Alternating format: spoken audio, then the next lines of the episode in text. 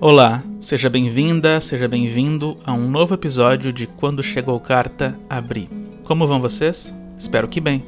Bom, esse é o último episódio do ano. Queria primeiramente agradecer a todo mundo que escuta e acredita nesse podcast. Faço com muito carinho e satisfação, sempre com a ideia de difundir ainda mais a nossa rica literatura brasileira.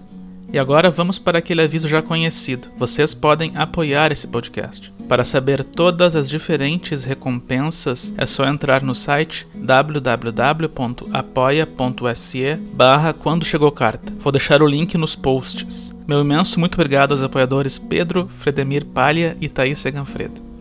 Dado o recado, vamos ler uma carta curta, mas poderosa, do grande cartunista e escritor Renfield. A época é 1977 e ele passava uma temporada afastado do Brasil procurando tratamento nos Estados Unidos para a hemofilia. De lá, ele escreveu As Cartas da Mãe, uma série de cartas em formato de coluna para a revista Isto É. Na que leremos hoje, ele fala sobre Natal, sobre não poder estar com seus familiares. Um eco que reverberava os desaparecidos e anistiados da ditadura. E também, porque não, reverbera atualmente os mortos devido ao coronavírus, que serão ausências em diversas mesas de fim de ano de muitas famílias brasileiras.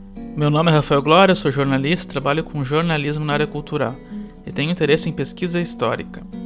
A plataforma principal para saber as novidades do podcast é o Instagram, então segue a gente por lá, só procurar por quando chegou carta. Você pode mandar indicações de leitura, críticas, sugestões e elogios também para o e-mail rafaelgloria88@gmail.com.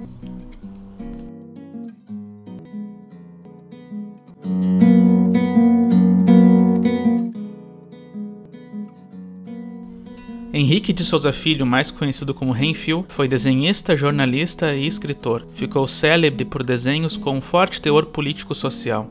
Foi no início da década de 1960 que se especializou em ilustração e produção de história em quadrinhos. Segundo o site Memórias da Ditadura, o início da sua carreira de cartunista foi na revista Alterosa de Belo Horizonte, onde nasceram os seus personagens mais famosos, os Fradinhos, em 1965 começou a fazer caricatura política para o Diário de Minas. Foi um dos grandes representantes da resistência à ditadura e colaborou com o semanário O Pasquim, um dos ícones do combate ao regime militar por meio da sátira e do humor. Em 1970 lançou a revista Os Fradinhos, com sua marca registrada, um desenho humorístico, crítico e satírico, com os personagens tipicamente brasileiros e que retratavam as situações da época.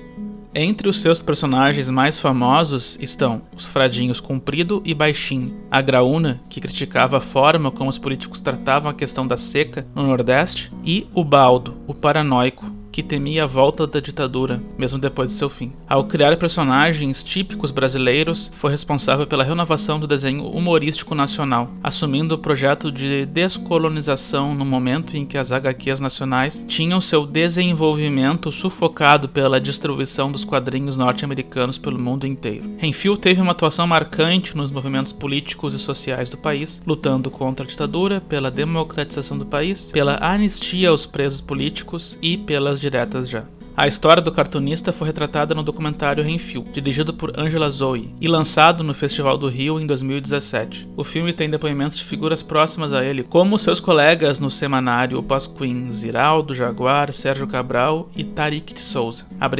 É um erro chamá-lo de cartunista, porque ele foi um multi-artista, diz Tarik de Souza em um dos depoimentos. Na carta que leremos a seguir, ele faz referência a seu irmão Herbert José de Souza, conhecido como Betinho, e Maria Nakano, mulher de Herbert. Com a ditadura militar, Betinho exilou-se no Chile em 1971, mudando-se em 1973, quando Allende foi deposto. Só retornou ao Brasil seis anos depois, com a anistia. Ele também fala do grande cineasta Glauber Rocha, que também esteve exilado de 1969 até perto do fim da década de 1970. Bom, vamos à leitura.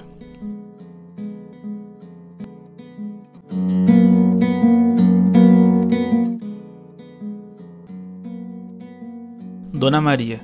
Vai chegando o Natal e começa a dar uma nostalgia fininha, doída na gente. Isto é normal, mãe?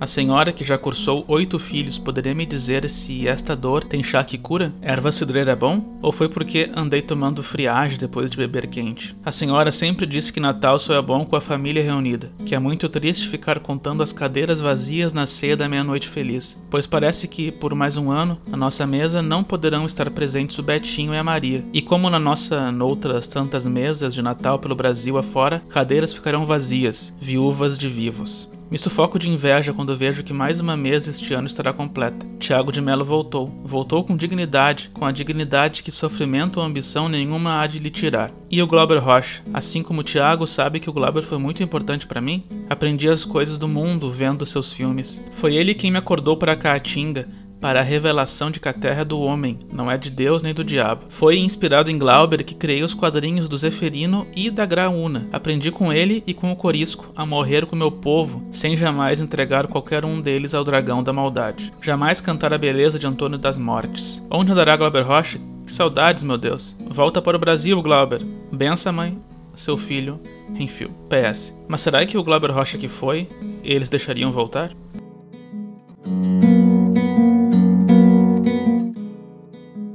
E aí, gostaram da carta? Devido à hemofilia, Renfield precisava ficar constantemente fazendo transfusões de sangue. Desse modo, infelizmente, acabou contraindo HIV e faleceu vítima das complicações da doença em 1988, no auge de sua carreira, com seu trabalho aparecendo nas principais revistas brasileiras da época. Em 2018, nos 30 anos de sua morte, ele foi lembrado pelo seu filho, Ivan Cosenza, em postagem no seu blog As Cartas do Pai, onde ele publica rotineiramente mensagens direcionadas relacionadas ao cartunista.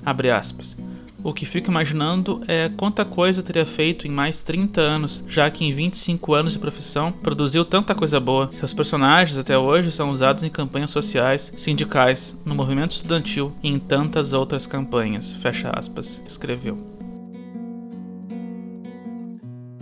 Para a produção desse podcast, contamos com a leitura da carta presente no site Correio IMS. Pesquisa no site Memórias da Ditadura em matéria da Agência Brasil. Lembrando, se você gosta desse podcast, ajude compartilhando nas suas redes sociais ou colaborando com ele no nosso apoia.se barra quando chegou carta. Então é isso. Um feliz fim de ano e obrigado. Até a próxima!